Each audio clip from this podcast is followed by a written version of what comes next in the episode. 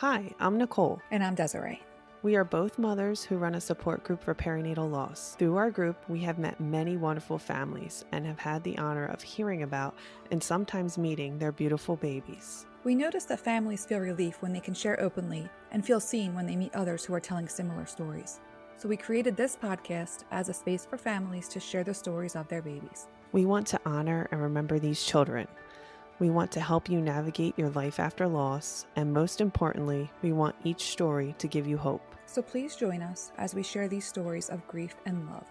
Welcome to the Blindsided Podcast. Welcome to the Blindsided Podcast. We're your hosts, Nicole and Desiree. Hi. Today we are here with Amber, a lost mom from Philadelphia who is going to share her grief journey with us as she survives the loss of her son, Lucas James. Hi, guys. Nice to be here with you. Yeah, thank you so for much. Coming on, yeah. Yeah, I'm All right, excited and to then- uh, talk about my son. So, So before we get into the story about your son, can you just tell us a little bit about yourself? yeah. Um, so my name's Amber Thompson. I'm 33. I live in Philadelphia. I'm a hairstylist. I have been for the last 15 years. I don't know what that'll look like in the future yet, but for now, I'm still doing hair. That's about it. My fiance Nick and I get married in like five minutes, I think. we get married on December 16th. So I'll link that, how that came to be into the story as we chat. And I know you guys can't see her, but she looks like she, if she was doing this for 15 years, like she started when she was 12, because you look Yeah. like you're 25 or something. I don't know how old you are, but you look young. That's so funny. 17 when I started. I'm 33 now. So I know you get carded still, probably. I wish. Yeah. now, can you Yeah. share with our listeners? Um, you texted me before we got on. So, what did you see on your way home tonight? oh my gosh. So I was kind of like talking to myself in the car, which is obviously very normal. And I was like just getting ready to talk about my birth story because it's been a little while. And I was like, let me just check in. And I started getting a little emotional and I'm thinking about it. And I was like, I don't know, maybe I shouldn't say this. Maybe I shouldn't say that. And I look in front of me and around the license plate of the car in front of me, it said Lucas, clear as day, all capital. I forget what the it was like Lucas Auto Group or something on the top, but on the bottom it just said Lucas. And I'm like, Wow. all right, bud, you're with me. We can do this. yeah, that's your little sign, right? Yes. Yeah. I, he is aggressive with his signs and he sends them to everybody. So like if I'm not in the mood or if I don't have the space to see them, he like absolutely reroutes and finds other people to get on their nerves and then he tells me. Aw, yeah. I love I'm that. glad you're I open to it. It's hard. Some people are not really open, or they're like, I haven't seen it. You know, I haven't gotten any. And sometimes it's like, you probably have. Yeah, I wasn't as open. Um, I lost my grandmother in June of 2022. She raised me my whole life. So I had that major loss. And then I thought, like, Lucas, well, we didn't know what Lucas was until we did. But I was like, oh, Lucas is like her gift. She left and she was like, here, you have this little person to help you survive. But after she passed, I didn't feel like I got a lot of signs. And Mhm. then Lucas passed. And after that, my best friend, one of my best friends, passed on Mother's Day. So it's just been like a wild. Oh my gosh. yeah, uninterested Yeah, what a bad year. Oh my god. last uh, few months. But after that, I'm like, okay, if everyone's going to be on the other side, I have to lean into the connections with them because there's no way that you just live and die and that's it.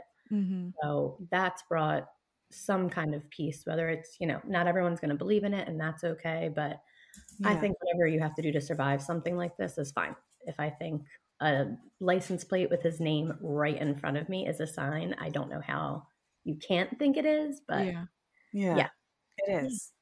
it is for sure. He- I'm telling you, he's a very annoying little child. He's everywhere. Can you tell us about your pregnancy journey with Lucas? Yeah, um, we were super lucky. We got pregnant like right away. We weren't really trying or not trying. It was like, a, we'll see what happens. Um, found out about Lucas, was excited right away. Well, we didn't know it was Lucas. Found out about baby right away, and I had a great pregnancy. I was annoying and like loved it. You know, you look back now after you have a loss, and I told everything on Instagram. I was like, "Oh my god," you know. Now I'm like, "You're annoying. Shut up." But it was nice because I was, yeah, right. You look back and you're like, "Idiot." But I kind of had this purpose behind it of like I was mothering without a mother. I have an estranged relationship with both my parents. My mom just passed, so I was like I just felt called to just share. I'm like, you know, mothering without a mother, like you're not alone, creating community, whatever. So I shared everything under the sun. And then um, yeah, I was did CrossFit before I was pregnant, so I did CrossFit the whole time I was pregnant. I worked until I was 38 weeks obviously it was hard. I got sick for the first 16 week, you know, all the standard stuff, but I had a great pregnancy. No gestational diabetes, no preeclampsia, a quote unquote standard pregnancy. And I didn't absolutely hate it. So 10 out of 10 until it wasn't. So your pregnancy was pretty amazing. Mm-hmm. Um, so did you find out during your pregnancy that you were having a boy or did you wait to find out? No, so we didn't find out all the way through till the end. We waited until he was born. So we just knew we were having a baby. I'm sure, you know, we'll get into the birth story, but we treated it like it was a standard delivery. Um, yeah, we didn't find out until okay. uh, he was born. That's exciting. Aww. Hard yeah. to do, though. Ooh. Yeah. yeah. it was very hard. Um, it was not more Nick's decision. Like it was both of us. I was yeah. like, if you really don't want to find out, I'll do it. And then it was yeah. kind of cool because then no one's opinions about names, about anything. Right. It was just nice. So we are going to get into now the birth story. If you can tell us like what happened. Um, yeah. So April 22nd, I always like now talk about it as like my last, our last good day. Nick had a CrossFit competition. So I went down swollen as ever, uh, 39 and three days, whatever it was. I never really counted. Um, I went down in the morning, watched his CrossFit competition. I came home, I got changed. I went to my best friend's baby shower because, of course, all of my friends and I were pregnant at the same time. I came home from that and I was supposed to have a 30th birthday party. And I was like, I can't. Like, I just was exhausted. He was kicking, well, baby was kicking all day. I just couldn't do the birthday party. So, and it was our cousin and she knew. So I came home. That was the 22nd. The 23rd was normal. Uh, we went for a walk. I got like this orange smoothie that always made the baby kick. Everything was fine Sunday. Monday morning, same thing. Went for a walk with the dog. We were like, oh my gosh, like I keep rushing the baby. Let's just embrace this time just with me, Nick, and the dog. Like, you know, be patient, embrace what is divine timing all of the fun stuff. But then that afternoon, I remember talking to my girlfriend, and I'm like, I don't know if these are contractions or Braxton Hicks, but like the movements are different. And she was like, "Oh, when you know, how's the kicks?" And I'm like, "I don't know. They're not really kicks. It's it's a different movement, but he must really be, or the baby must trying to be get to get out." That was like three o'clock on Monday, and then at like eight o'clock, I really couldn't pinpoint a kick, and I'm like, "Hmm, this seems a little weird." And now, like, I was a hypnobirthing girl, had a doula. So I was stubborn and knew, not totally stubborn, like I knew what to care about and what not to care about. I'm like, mm-hmm. damn, yeah, like movement you don't mess around with. So I did the all the internet things. I drank a little bit of soda, nothing, and I'm like, you know what? I'm gonna hop in the bath. He always swims, I would say, in the bathtub. So so I took a bath and I don't know, for one eighth of a second, there was nothing like there was nothing happening and for a flash i'm like is is he gone? But it, it came and went so quick that i was like no you're just being crazy and you're worried. But i pressed on my belly like where his butt was and normally there's like some kind of a i don't want to say pushes back but there's a feeling. Yeah. And it was more of like a whooshing feeling like there was no give back and i'm like fuck. But i still didn't think the word i'm like the cord must be not great. He must really be in a bad position. Maybe he flipped out. I don't know. He was always head down. It just something felt off, but still you never you never think the worst. So I called my doula. I let her know what was going on and she was like, "Well, what do you want to do?" I said, "I'm going to go in and get checked." She's like, "Good. You know, movement we don't mess around with." So I told Nick, I'm like, "Let's get in the shower, you know, pack double check the bags. We'll put the car seat in." This now is the 24th and I was due the 25th technically. So by the time I got in, it was like right around midnight ish. By the time we got to the hospital, I really took my time. I laid down for a little bit and I said, I have a good intuition. If I can't fall asleep, something's wrong. If I can fall asleep, I'm just nervous and anxious, and I could not fall asleep. And there was no kicks. I did the soda, I laid on my left side. So I'm like, oh, we have to go in. Still thinking I just was going to need medical intervention to get him out, not thinking the worst at all. So, whatever. Long story short, we go in. This was when COVID was still kind of sort of a thing. Um, so, when I went in, Nick wasn't allowed to come back with me at first. So, Nick stayed in the lobby. I went back. The first ultrasound tech was like not in the same spot they normally are with the Doppler. She was like, Oh, we're just going to check, make sure everything's okay. We had just heard his heartbeat loud and clear Thursday. This is now Monday going into Tuesday. So she's like, What brought you in today? I said, Decreased fetal movement. You know, he's just, the baby's not doing what they normally do. But, you know, they're so big, they're probably running out of room. Idiot. But, you know, we say the things. Yeah. Um, and she was just in a weird spot and couldn't find a heartbeat. So I was like, even at that time, just because she wasn't where they normally were for me, mm-hmm. I'm like, she doesn't know what she's doing. Fine. She's like, we're just going to bring someone else in who's better at this than I am. Okay. So insert person number two, still a Doppler. And she's like, Well, when was the last time you felt kicks? I'm like, I don't know. I was feeling for contractions. I, I was pumping at this point, like to try and get mm-hmm. contractions going. I was doing the dates and the oil and whatever I needed to do. So I was like, I don't know. She's like, Well, was it nine o'clock, six o'clock, three o'clock? And then I'm like, I don't fucking know. Which is yeah. So Nick's still not back there with me at this point. So now I'm like, okay, shit, this is two people. And she found a heartbeat for half a second, but it was mine. So mm-hmm. you could see she was like really tense and then kind of like dropped and then got tense again. And then I just started staring at the ceiling. I'm like, this. That's when I think I just started feeling sick, but I still was body and soul was like still in the same spot. After the second person couldn't find a heartbeat, I was a little more aggressive and I was like, hey, can my partner come back now? And they were like, yeah, not until you're admitted. So then the third oh person. Oh my gosh. Yeah. Oh, I was. So as soon as the third person comes, because now I'm like, this is not, you, you can't not yeah. find a heartbeat on a 40 week baby. Yeah. So I was like, something's really not good. But I still, still didn't think, why would I think my baby's dead? That's just not, not what I signed up for. So the third woman comes in and I kind of throw a little bit of a fit and I'm like, no one's effing touching me until my partner's back here in the meantime, I'm texting Nick. I was like, hey, something's wrong. And he's like, with you or the baby, like, it's okay, just breathe. And now I look back and I like regret texting him just because that's not a message you want to receive in a text. But I knew if I told him something was wrong, he would like break the doors down. So I was like, they can't find a heartbeat. And at that point, they were like, yeah, he can come back, bring him back in. This was before the third doctor checked for the, the heartbeat. And I just remember staring at Nick, like hoping something would happen.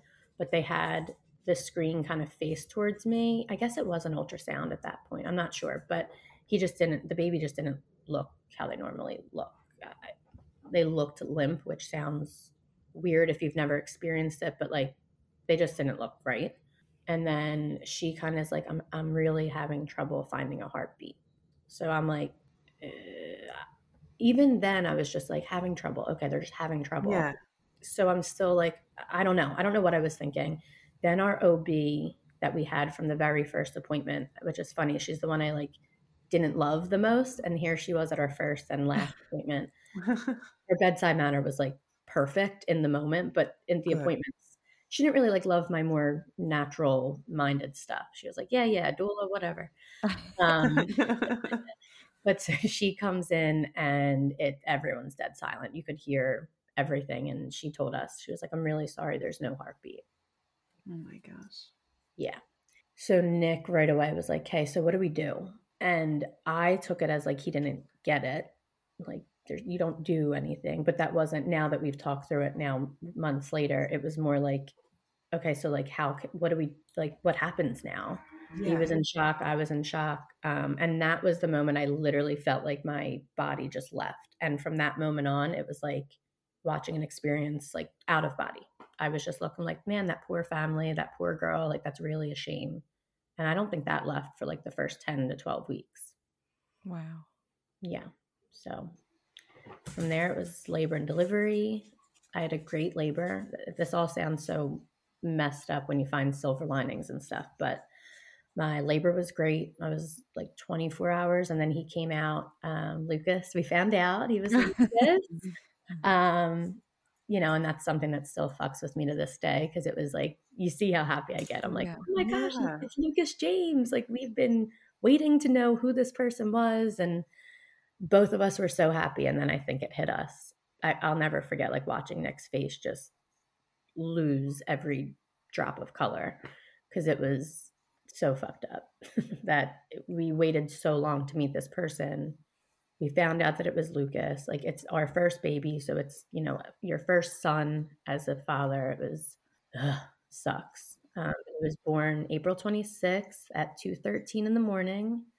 Um, and he weighed seven pounds 14 ounces and he was perfect. Like his photos oh my god he was such a chunk. Like his photos are almost even worse because he just looked so good. It just looked like he was a sleeping newborn So I looked at his picture on your um Instagram yeah before I came on because I was like, and I said I was showing Nicole because she's like, I don't know how many weeks she was. I said he looks full term to me. He looks so. Um, his blanket has his name on it. Did you have a girl blanket also with you? Okay. Yeah. So we um yeah, because we weren't finding out and like I Yeah. really the blanket. So I'm like, I'm just getting both. So we did have literally his little checkered with a blue blanket, and then we have our girl name blanket still with a little leopard onesie for if we ever need it. I don't know. Yeah, I mean I'm sure we'll use the same if it's if we have a girl on baby too, whenever that time comes. But Yeah. yeah, we had both of them. So, and we were lucky that, I mean, we just had a, again, you like laugh at it as a lost parent, but we had a great hospital experience, That's which good. we, yeah, we assumed was the norm originally. We were like, Right. of course we have like the Ritz experience. The worst thing just happened. Of course they're going to treat us like royalty. Like it, but then I met other lost moms and that is not the case. yeah.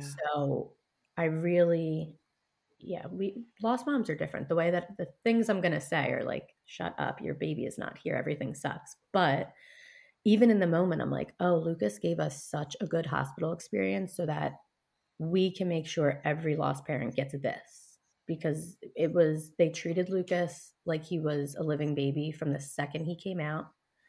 They asked like, "Hey, like, how do what do you think you want to do after you deliver? Like, do you want to hold him? Do you want to bathe him? Do you want us to give him a bath? Um, would you like him in clothes? Would you like to see him? Like, they gave us all the options, and thank God for Nick. I was not. We were in two different universes at that point.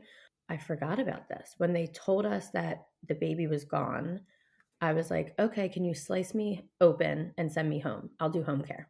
Just take this thing out. And I regret it now, obviously, but just take this thing out of me and send me home. And then my OB knows me very well. And she was like, I think you can do this. If not, you know, it's up to you. Mentally, it's up to you. But physically, your baby's in position. You have wanted a vaginal delivery if possible.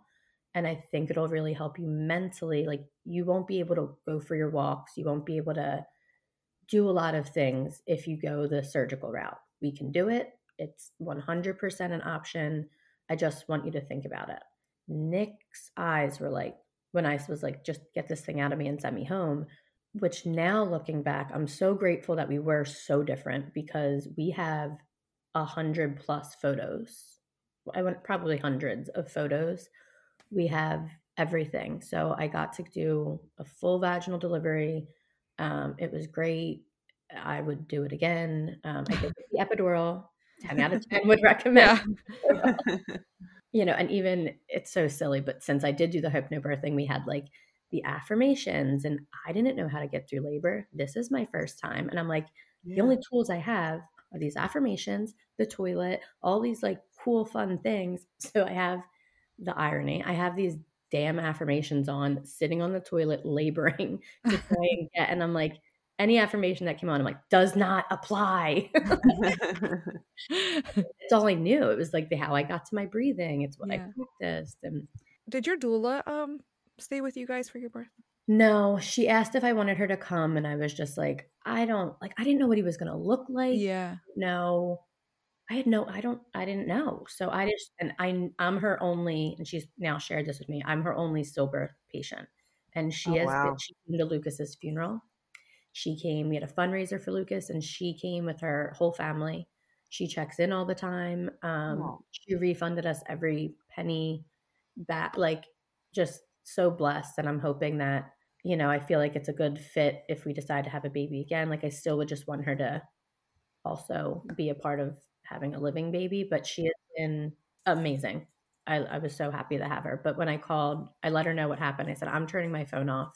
As soon as we got the news, I turned my phone off. I deactivated Instagram because at that point I had everyone being like, Where's that baby? And yeah. I was like, in heaven, lol. I didn't respond, I promise. but, you know, I'm like, I opened my message and I had like 20 some messages, and I'm like, absolutely not doing this for yeah. the next few days. So I deactivated Instagram. And then my best friends knew something was up because I'm annoying on Instagram. So they're like, hey, Nick, what's going on?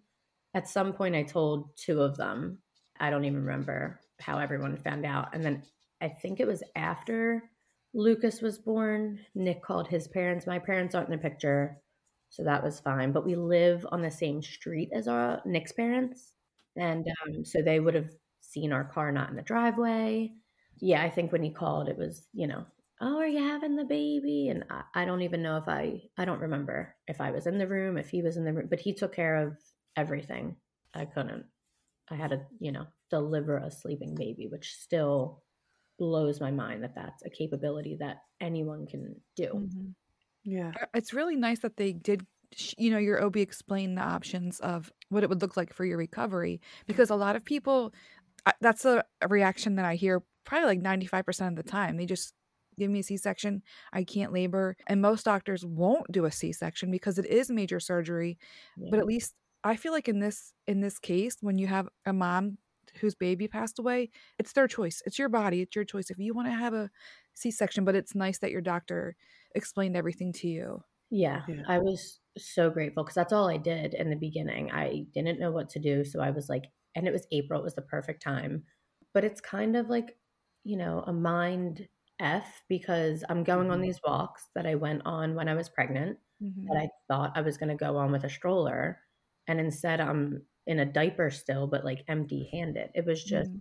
I don't know, life. I mean, still moments in life don't make sense, but like, man, those first few weeks are, you think they're the worst. And then weeks like 10 through 12, when the shock wears off, like, are the worst. Someone told me that when I was first in it, I met a lost mom. People connected me, you know, someone I know and someone I know. I was so blessed with so many different connections to lost support groups. But um, I met a friend, now a friend, lifelong friend. And she was like, I know it sucks so bad. And like, I think I was just looking for hope or something. Like, please tell me this gets better. And she was like, I can't tell you that yet. And I'm like, wait, what? Because you want to hear. And she was like, it will eventually get better. She was, I think, maybe 18 months out from her loss at that point. She was like, it does. I promise eventually. But like, I don't know how to tell you this, but it gets a little bit worse. And I'm like, there's no way it and it it I don't know how to like share this with the listeners, but it, it gets I don't want to say worse, but it gets real. I think those first 8 to 12, 10 to 12 weeks, it's just pure shock to mm-hmm. survive. Yeah. And then it hits you and you're like, "Oh my god, this really happened." Like it's not some poor girl, it happened to me. And then even after that, once like the shock wore off, I was like, "Okay, so now I'm in this. Really have to be in this." And then I think even like five, six months, there was like another shift where I'm like, oh my God, this doesn't go away. Like it's never going to change. And being a hairstylist, love your clients, but like it sucks because people are just always going to ask the questions of, yeah. you know, people, new clients who maybe didn't know. Uh, you know, they'll talk about their kids. I'm like, oh my gosh, do you have any kids? And I'm like, yeah. It took oh, me a yeah. second to figure out how to answer that. The first time it like really gut punched me, I was blessed where a lot of my clients came to Lucas's funeral. Like Aww. a lot. I was pregnant with a lot of them, so that was you know a thing my clients I'm really close with, so like they were sharing their motherhood experiences just to have that relatability in like a women based group knowing that I don't have like the mom to bug and ask all the questions. Like I joke with all my clients, like, you're all my big sisters, my sisters, my family. So there was just like a very strong connection there. But the very first time I went into, I worked in a suite setting for a while. Um, and then after Lucas passed, it just wasn't a good, I couldn't do it by myself anymore. I needed a support mm. system. So now I'm in a two person salon. But I went in and a woman was, I worked until 38 weeks. So like there was no hiding my pregnancy. I was always right. legs up in the break room, like chugging water. But a woman that like we just saw each other in passing, she was like, "Oh my gosh!" I'm like, "No, no, no, no! I'm gonna ruin your whole day. Please don't." Like, it's not that I felt uncomfortable, but I'm like, "You're gonna be really sad if you ask me anything that you're gonna ask me." Right. And she did. She was like, "You just had a baby, right?" And I'm like, "Mm-hmm." And she was like, "Oh my god, were they a boy or a girl?" And I was like, "Little boy." She's like, "Oh, what's their name?" I'm like, "Lucas James." And at this point, I'm like, "All right, I'm not lying. I'm honoring my motherhood. Like we're doing good." Getting off, yeah. Huh? And then she hits me with the, oh, "How old are they now?" And I froze. It was the first time anyone's mm. asked me that. And at this point, I was a psychopath and didn't know what to do. So I went back to work at six weeks postpartum. So not my best idea, but here we are. Um, and I was like, oh, we lost them at birth, but thank you so much for asking. Bye. Like, no idea what to do. Thankfully, the first client I had that day was a client that was at Lucas's funeral. So I'm like, Amanda, I just like, I need a second. And she's like, Are we good? It's like, Yeah, someone just asked how old Lucas was. I will be right back one second. And like, Aww. I don't know, breathing exercise came back in and she was like, I literally don't need my hair done. Are you good? I'm like, no, I need to do this. And she's like, you can make it black if you want. Like, I don't, like, blonde, I promise. But that was my first lesson in like navigating my motherhood that's valid, his existence that's valid, and just accepting that like it's gonna make people uncomfortable and like what does that look like? Mm-hmm. So after that, I decided I'm gonna just now say, like, oh, I have a son. His name's Lucas. He would be now seven and a half months, but he was born still at 40 weeks gestation. And that's it. That's really yeah. good. Yeah. Oh, I oh, I practice that. yeah, because everyone has babies. And I'm like, so do I. I just have a babysitter up on the other side all the time. Yeah. That might be the best answer to that question because we get that asked that question a lot from people that are going back to work or going to see people that knew them when they were pregnant but don't necessarily know the outcome. It took a long time. I'll like trademark it for you guys if you want. yeah, it's not it just doesn't go away. So I think now like seven, seven and a half months out, like that's what's sucking a lot now is just the permanentness of the loss. Yeah. Like it's not it doesn't change. Like mm-hmm. if when we decide to family plan again, it, you know, the, oh, is this your first? I'm going to be like, oh, buckle up, Sally. Like, yeah. You Do know, you really want to know? right. Like, are you having a good day? Do you want it to stay that way? But it doesn't feel right to like not talk about my son that existed. And it doesn't feel right to not honor my motherhood. So, yeah. Other people can be uncomfortable if they need to be. Yeah. After you um, had him, did you make the decisions of like you're going to have a funeral, you're going to cremate? Did you make these decisions in the hospital? How did you make these decisions? Nick, he just was like a superhero. I think he's a good egg. Oh, he is the best egg. Um, it would have been a whole different experience if it was just like me making all the decisions. I don't know if I would have met him. I don't. I don't know. Um, I don't think I would have had photos it would have been a whole, I don't know. I probably would have acted just like full flight response, like acted like it didn't happen. Whoops, I guess like whoops and that's it. I, I don't know. It I couldn't wrap my head around it and the, no one can. But I don't know how the partners do it because they asked about an autopsy. And at that point, they had originally a doctor said the cause of death was a placental abruption, which made sense at first, but then I didn't bleed out. There was no blood. I was going to say, were you bleeding? Okay. No, no, it was literally just decreased fetal movement. No cramping, no nothing. So I was like, I don't know. So then their assumption was like, there was a pool. He was so big that like maybe the placental abruption pooled, and that's why I didn't bleed out. That was the first thought. So at that time, we were like, we don't need an autopsy. Nothing's wrong. It's just my body. At that time, I was like, my body just failed. So, like, that sucks. But then, yeah, I don't know how we made the decisions. We were raised Catholic. So we just like did the standard, like viewing, funeral, mass. Okay. When it came to the cremation or burial, I've never seen a cremated, like, I've never seen ashes. I, everyone that I know is buried, but I don't know where, and I'm glad. I don't know where we got the idea. Like, we just wanted to bring him home somehow. Yeah. And it was, I think it had to be Nick because I don't remember making a single decision. We decided to get him cremated. And then we were nervous because, like, how many ashes, how much ashes does a baby make? Yeah. You know, it's Yeah. not like a person. So Yeah. then we were like, do we split them? Like, is there enough where we can bury some and keep some?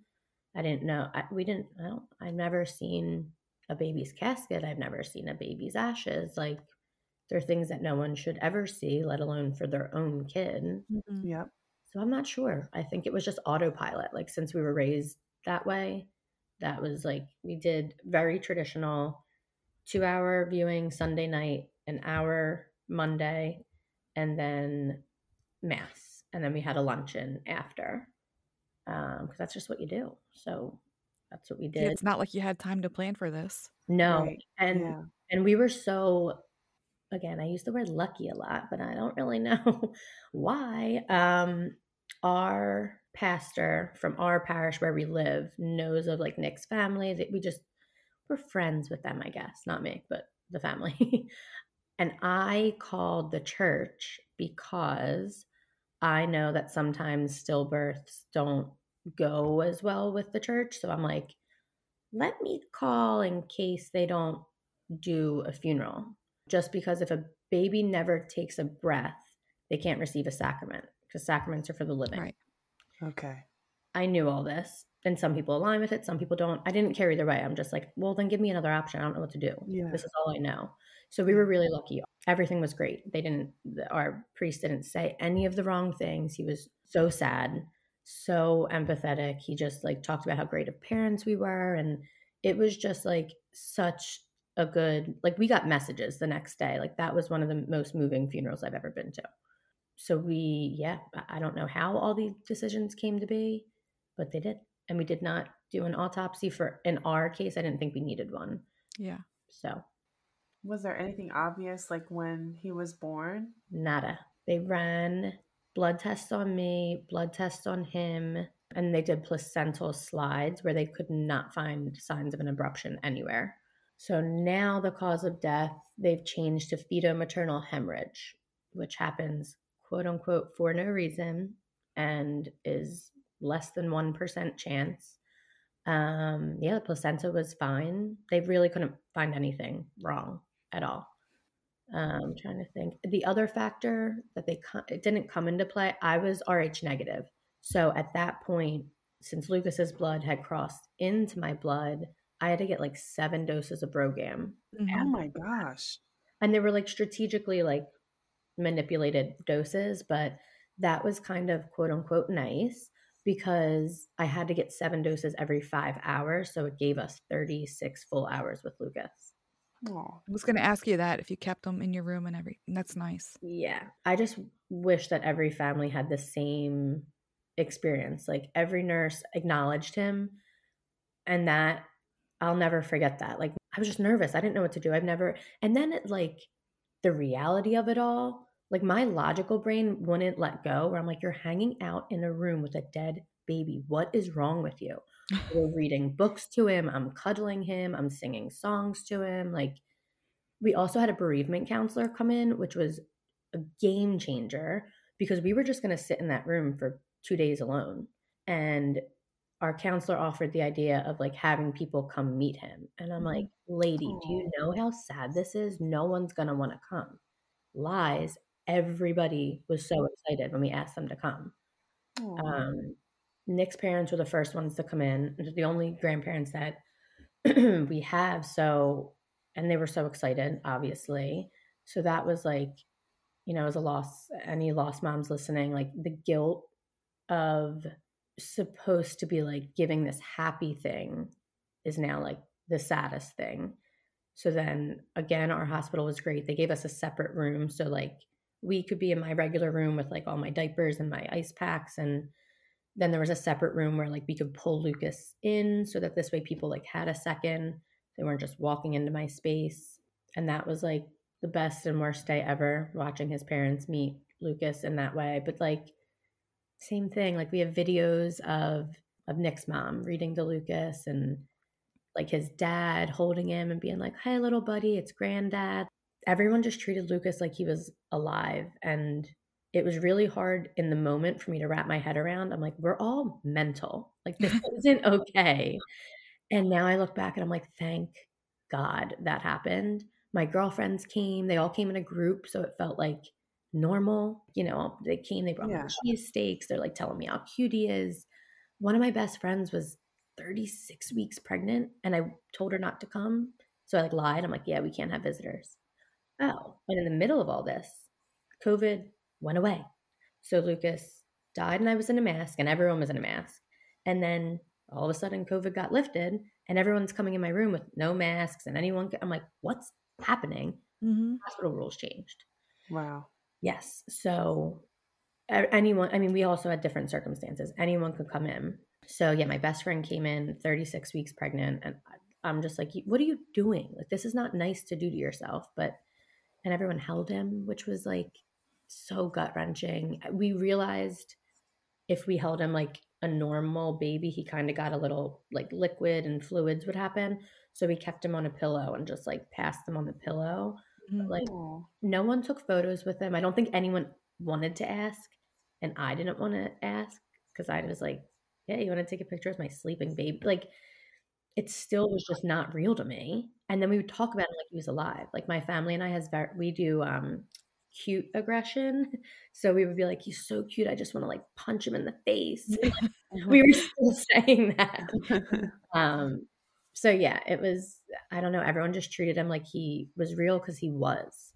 And that my biggest, I don't know if mission is the right word, but like I just want anyone to know that like that's how to honor lost babies. Say their names, talk about them. People would say his name to me and it would like light me up. And I was like, that's all people have to do. Yeah. Nothing got me more pissed than when people would be like, you know, like since the situation. I'm like, situation? I grew a whole ass human and delivered him, and his name's Lucas, and he's cuter than your living kid. So zip it. She's hilarious. So, was there anybody that showed up for you in terms of support that you did not expect, maybe? Yeah. I mean, the way that I'm lucky is really funny to others, but to me, my chosen family has been like the same consistent group for so long.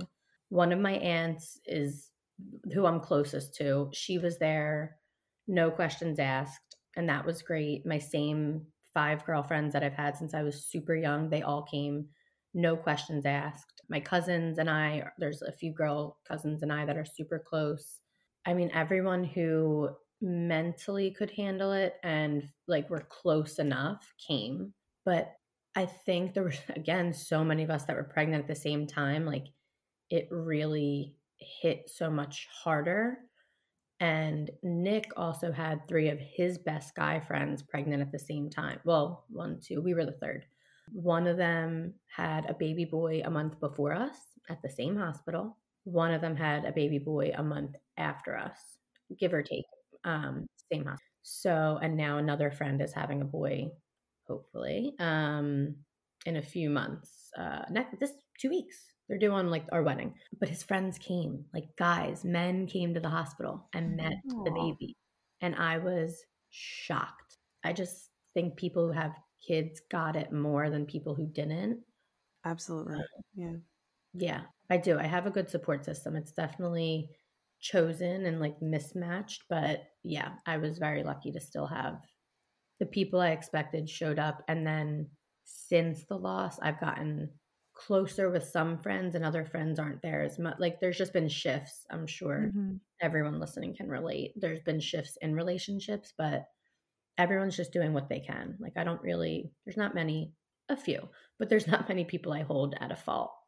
She is lucky. This is And, I, yeah. and I know why you say that because you hear the stories of people whose situations, you know, their birth, everything didn't go the way that yours went. Um, so yeah, as much as you can be lucky, it's great that you have all of these positive experiences surrounding his birth and his life.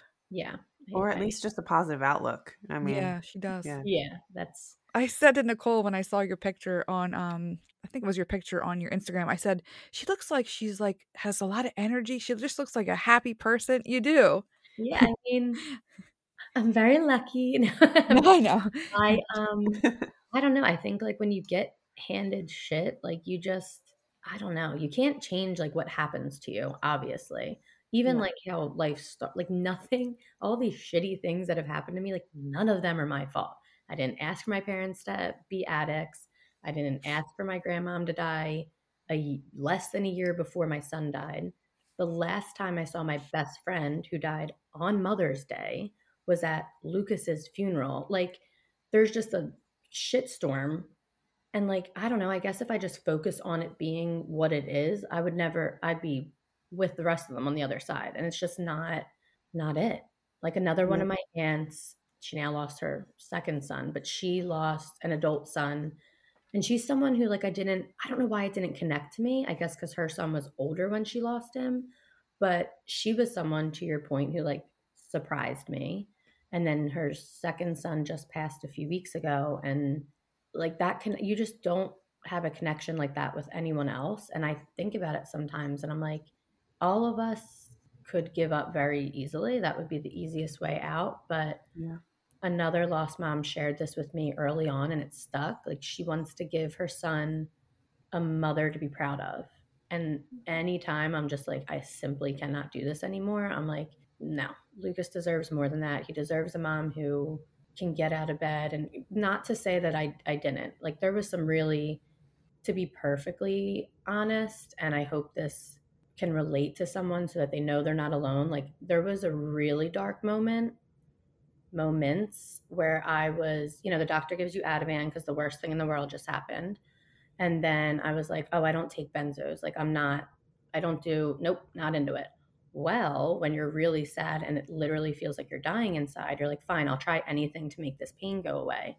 Mm-hmm. And there was like a week uh, that was just dark and i was taking the ativan and then i was taking a little more and then i would have a glass of wine and i'm like oh my gosh this is so great like there's an off button and i told nick i was like nick i had a really bad day and uh, that was i was in the nursery laying there hugging his ashes with a beer can next to me and nick was just like this is not good and ever since then i was like this isn't me i don't deserve this lucas doesn't deserve this i know more than that I went into therapy. I told my therapist right away, and she was like, "Okay, so we're done." I'm like, "Yep."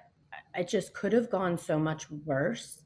A, mm-hmm. Think the overprescription of medication is such an issue. There's no guidance. I still, the amount of Ativan that I was given, terrible. And there's like, it just could have gotten so bad without the awareness if I wasn't in therapy for years before this. Like, so I get when people are in trauma like this, like, you just, when you find an off button for the worst pain in the world, like I get how it can get dark. And I just mm-hmm. would offer the idea to anyone listening like, you are so much more than that. And it doesn't go away. It, it's not doing, it's just making everything worse. So I was so grateful to have like a partner that I could be open with, thankful that we could swing. I don't want to say afford therapy because it's so expensive. Um, but you know i swung we swung therapy to make it work like i wouldn't have made it without the good coping tools but even with all that good stuff i'm like damn how did i still knowing better never doing a drug in my life when you're you're like you know what the doctor gave me this and this is literally the probable worst thing ever it's easy and i just a if it's happening to someone else like i get it i see you it makes sense but b you deserve so much more than that. Your kid deserves more than that. There are support systems and resources to like get you out of that space if you find yourself there. Although it totally makes sense why we could get there. Yeah. What other tools besides therapy did you use to help cope with your grief? Good ones or bad ones? Um, I mean, you be honest. Seriously. I mean, you know, what I just shared, I, I hope it just gets to the right people because I, I've Yeah. seen people get in the messiness of it. And I, I do truly believe like you can get out of it. Mhm. Um, the good stuff. I mean, I, for better or worse, like dove back into work. Now I'm trying to like reevaluate it. I don't have the same capacity. I've never been someone to call out of work. I worked at a salon for five years and I called out one single time in five years. Now I take mental health days more than I would care to admit. So I don't know what my hair career will look like or how to pivot that, but I just don't have the same capacity I did before. So I Mhm. like to put myself into other work and we were dog sitting because it got me out of the house and it made money and dogs don't talk and they don't look at you when you're crying. Like Mhm. I just threw myself. I we built a garden for Lucas. Oh, we had a fundraiser for Lucas.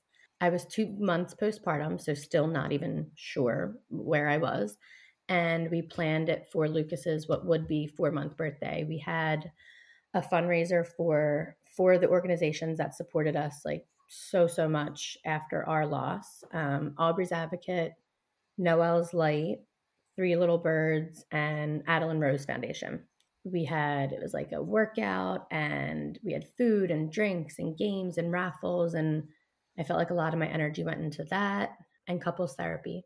I don't know if Nick's gonna want the, everyone to know, but man, the partnership that it's a shift. I mean, you're going through the same loss, but it's so different from the birthing person to the birthing partner. Like, Yeah.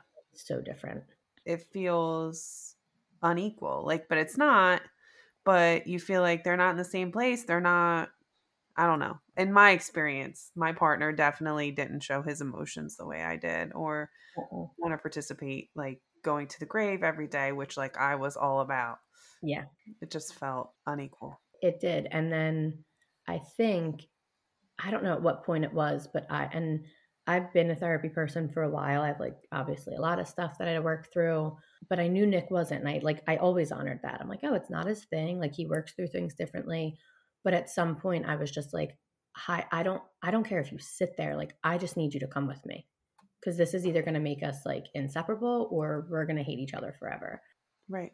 And that's i was like i just need you there and he was like okay and i think it took like you know a few sessions for us to find a groove but in those sessions it just gave both of us perspective because i felt the same way as you nicole where i'm like do you even care like are you sad which like right. Yeah. how messed up is that to say to a father who just lost his son of course he's sad yeah. but to me, I was like inconsolable in a ball on the couch, and I needed a babysitter anytime for myself, anytime I was alone. Because if you left me alone for five seconds, I was Googling what I did to make this happen. Like, can running cause a fetal maternal hemorrhage? Can working too long, standing, like anything under the sun? I just would go on a spiral if I was alone. right. And Nick was just back to work. And I was like, okay. Like what? So in therapy it was like nice to have a translator i called her be like no he just went into protector mode. Like he went into full masculine energy like she's not okay so i have to definitely be okay and i have to provide and i have to make it better and like you know just leaned into that role but i didn't see it that way. I was like hello cry with me Right. and from his point of view he's like i can't be as quote unquote bad it's not bad but like i can't be where you're at because then we're both there. Mhm. um and there was a shift like when i started to have more good days you would like nick would get you know feel things a little more or you know it was just different for him once he saw like all right she's trying to figure it out like she's okay some days more than others.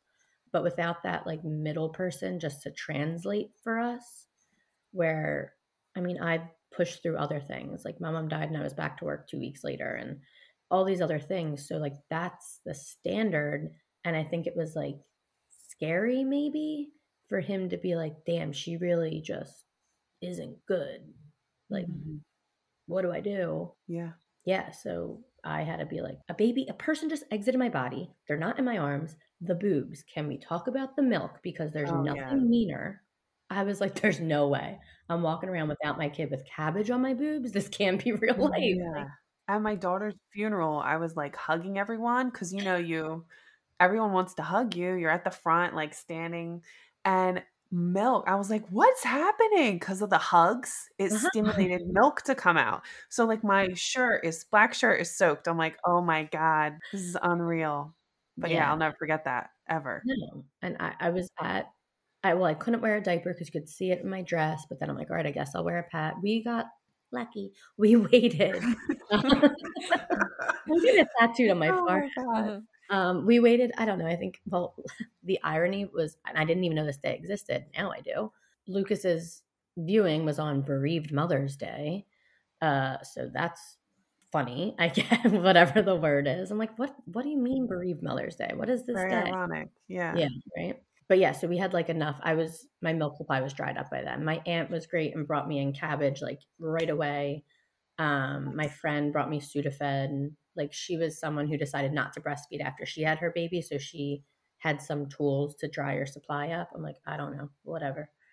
Um, I didn't think it was going to be that bad. And then I remember being, I remember after I came home from the hospital, like screaming in the bathroom because I'm like, my boobs are in so much pain. I'm wiping myself like so carefully because I only, you know, barely tore, but like you're still not well down there. Mm-hmm. Yeah. And it's was like, yeah. Oh, yeah. And I remember being like, how? This is like screaming literally in the bathroom. Like, how is this fair? yeah. Unwell. Yeah. What I wanted to ask you was that if a mom is listening that just had a loss or or recently had a loss, do you have any like advice that you would give her that helped you? Just hold on. I know I just said minutes ago that like it gets worse before it gets better, but like it, ugh, I hated when people said it to me, but like it does get more manageable. You find ways to live for them. You know, you're not you're not in it as much, but they're you find ways to just live your life like for them. Um, and I just get emotional because there are days that like I just hated that beginning so much because I really thought it was so bad. And then it got worse. And I'll never forget like that first time I laughed or like was like someone asked how I was. And for the first while, I'd be like, I'm okay. I'm okay. And one day someone asked how I was and it just came out. And I was like, I'm good. How are you? And I like caught mm-hmm. myself. I remember being so guilty. Like, how can you feel good? Your son's not here. But that's what our babies want. Our babies want us to live for them and they want us to live a full life and they want us to laugh again and love again. And if it's your journey, they want us to have a family and talk about them. Like, I guess I would just tell people to not politely fuck other people. Like, it, you have to just honor your baby in ways that feel good for you. And people are going to let you down, and that many more people are going to show up for you. I would just tell any lost mom just hold on. I- I don't know what you have to do to do that, but you have to because, like, our babies deserve mothers who are living a full life for them. Thank you. That was Yeah, I love that. yeah. How have you integrated grief into your work and do you have any upcoming events?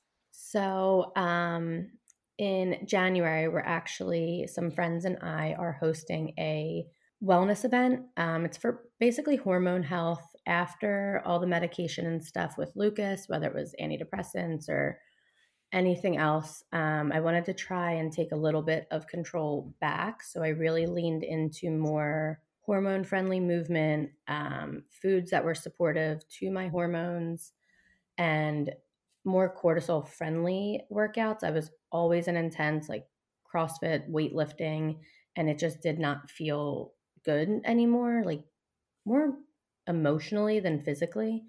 So, um, hosting an event with a really like powerhouse board of women to talk about hormone health. Uh, there's a Pilates flow, and I've just really used my grief to just like sit with what this new version of me is going to look like. I don't know where it's going to land with anything right now, but it was nice to have some time to just sit and uh, bring wellness into like a community aspect, make it more accessible for people, make it less intimidating because you're doing it in a group setting with friends. So, yeah, that's for now. That's what we're doing. I'm going to try and do like event coordinating for wellness events to make it accessible for people who may not be able to swing it otherwise. So, where's this event going to be? Um, and when is it? So on January 21st, we'll be at Tara Giorgio's space. Um, it's a creative space on West Girard Avenue in Northern Liberties area of Philadelphia. And we have Dr. Stefania Incalingo there. She's a hormone specialist. Carly Foglia is our registered dietitian who's bringing food for the day. And Allie Bradley is the owner of Sanctuary Wellness Studio. She'll be doing a cortisol friendly Pilates flow. And um, Tara's space is so beautiful. She uses it mostly for her brow bar, but has opened it up for creatives and wellness people to just come and create community together. So I'm really excited. If anyone's interested, we'll leave some information here for you. Yeah, is there a cost associated with it? Yeah, so it's 175 for the whole event the nutrition aspect is probably your biggest value there. Um, it's over an hour of information with hormone nutrition with Dr. Steph.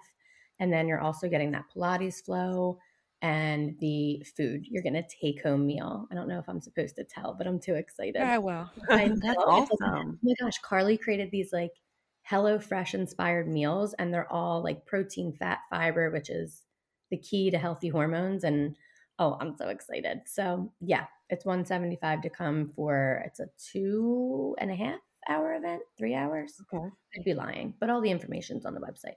Are you targeting just women in general, women of childbearing years, women with fertility issues? Kind of. So this event specifically is for just women in general who are feeling in a funk, like can't lose weight.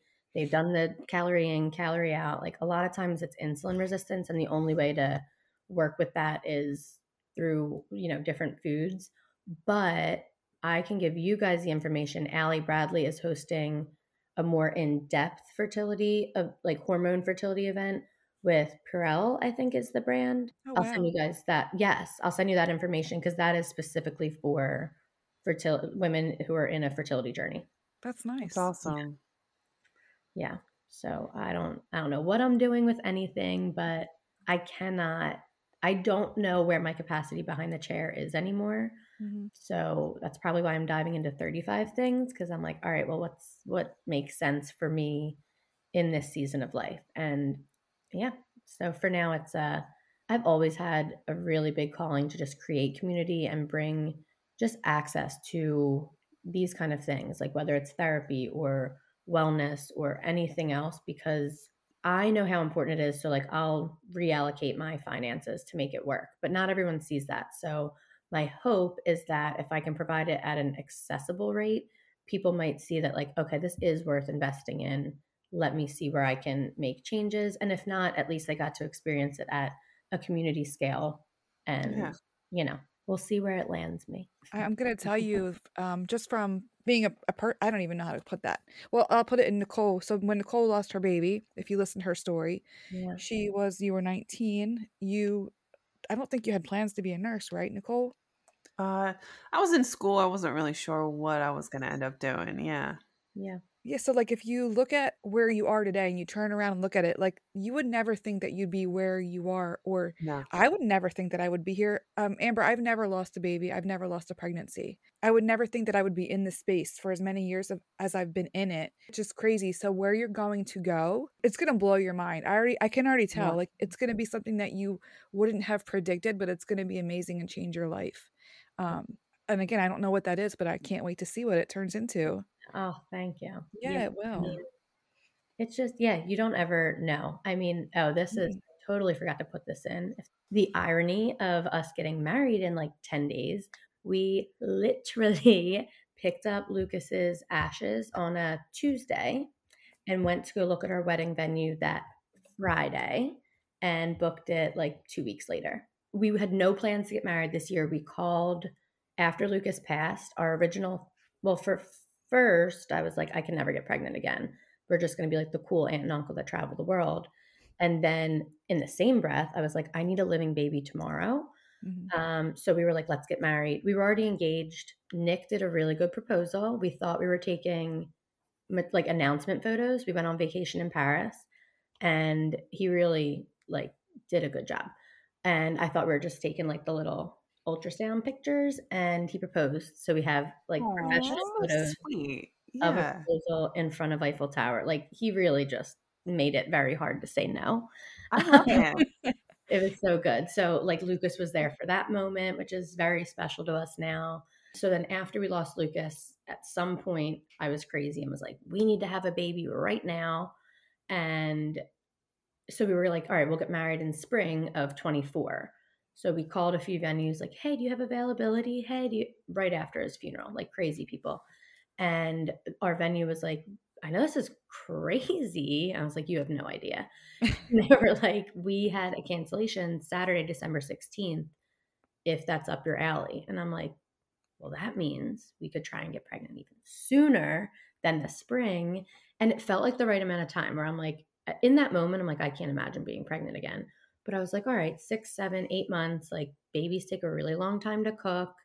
Yeah. Let's just do December. And we went up, we did a tasting, we booked it. So, like, within six months, we planned a wedding and we will be married in like, I don't know when this is airing, but we might be married by the time it airs. That's so exciting. Yeah, me and Desiree are gonna come crash. We'll be peeking in the windows. Yeah, I know. I'll send you an invite. Um, no. yeah. So like there's so many to your point, there's so many things like we would not be getting married this year eh, just financially. We just ne- this is not how we thought the year was going to look and yet it what a way to end it. And I am so excited cuz I'll finally get Lucas's last name. Lucas has Nick's, Nick's last name, so Aw. yeah. Are you going to carry something of his, of Lucas's with you? So I actually just I got Lucas's ashes in a ring from honoring motherhood. Aw. So it just came in Saturday and I'm still it's beautiful. I love it. I just sometimes I'm like, really, this is all I get. You know, Yeah. Yeah. it's that bittersweet thing.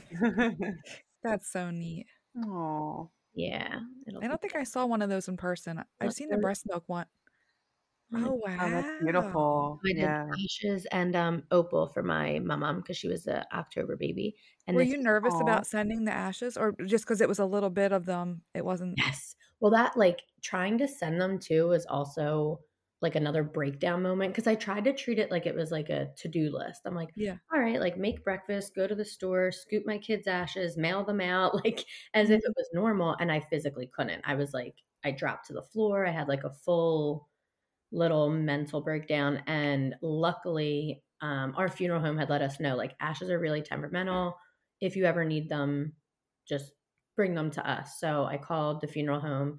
I was like, hey, I have to mail out. And like, how messed up. I was going to scoop the ashes and put them in a breast milk bag. And they were like, let's not. We can scoop them. They like put it in a heat sealed bag. They put it in a box. There's lots of rules when you ship ashes. You need like his name, his number. They have to know like exactly who and what's in the contents. And so, yeah, we were lucky that it was only a tablespoon and she sent back what she didn't use. So Oh, That's nice. great. it That's was great. great. But yes, I was like tracking. I'm like, where is my kid? Because you get a tracking Wow. number, it's a whole thing. But I'm like, what if they lose it? Legit, as if there was a person traveling in the bag. Like they Yeah. treat it like but that. I like that. Me too. Because like I they get was, special special delivery. yeah, Yeah. they get special treatment though. literally. And we have a photo of like me with a spoon because I'm like, yeah, just like, the irony. Like I always wonder, like if I ever decide to write a book or whatever, I'm like the things that like there's I have like journal entries where I'm like the irony of getting ready for your son's funeral in his nursery. Like I remember like putting my makeup on. Just that's my dog was in the one room, Nick was getting ready, and I'm like doing my makeup, and I was like, I'm literally putting makeup on for my son's funeral in my son's nursery. So it's just the things that are ironic. I don't even know if like they're a messed up. mind fuck. Yeah. Yeah, Yeah. it's just rude, is what it is. Well, thank you for sharing your story with us tonight. Yeah. Thank you guys for having me. Of course. Oh my gosh. It was an honor. Thank you. Yeah, I'll be excited to touch base. Who knows the next chapter? Yeah. Amber, thank you so much for being here and sharing the story of Lucas with us. If you want to send some love to Amber and her family, email us at storyteller at theblindsided.com. Thank you for listening. We'll see you next episode. Thank you so much for tuning in to the latest episode of the Blindsided podcast. We truly appreciate your support and time you spent with us. If you have a personal story you'd like to share on the show, don't hesitate to reach out to us. you can send us an email at nicole at theblindsided.com or desiree at theblindsided.com. For more episodes, make sure to follow on your favorite podcast app. Just search The Blindsided Podcast and hit that follow button. You can also connect with us on social media too. You can find us on Facebook and Instagram at The Blindsided Podcast. We love engaging with our listeners and hearing your thoughts on each episode. And before you go, consider leaving a rating and review for our show. Your feedback helps us reach more listeners who might find value in the stories and discussions we share. Once again, thank you for listening and being a part of the Blindsided community.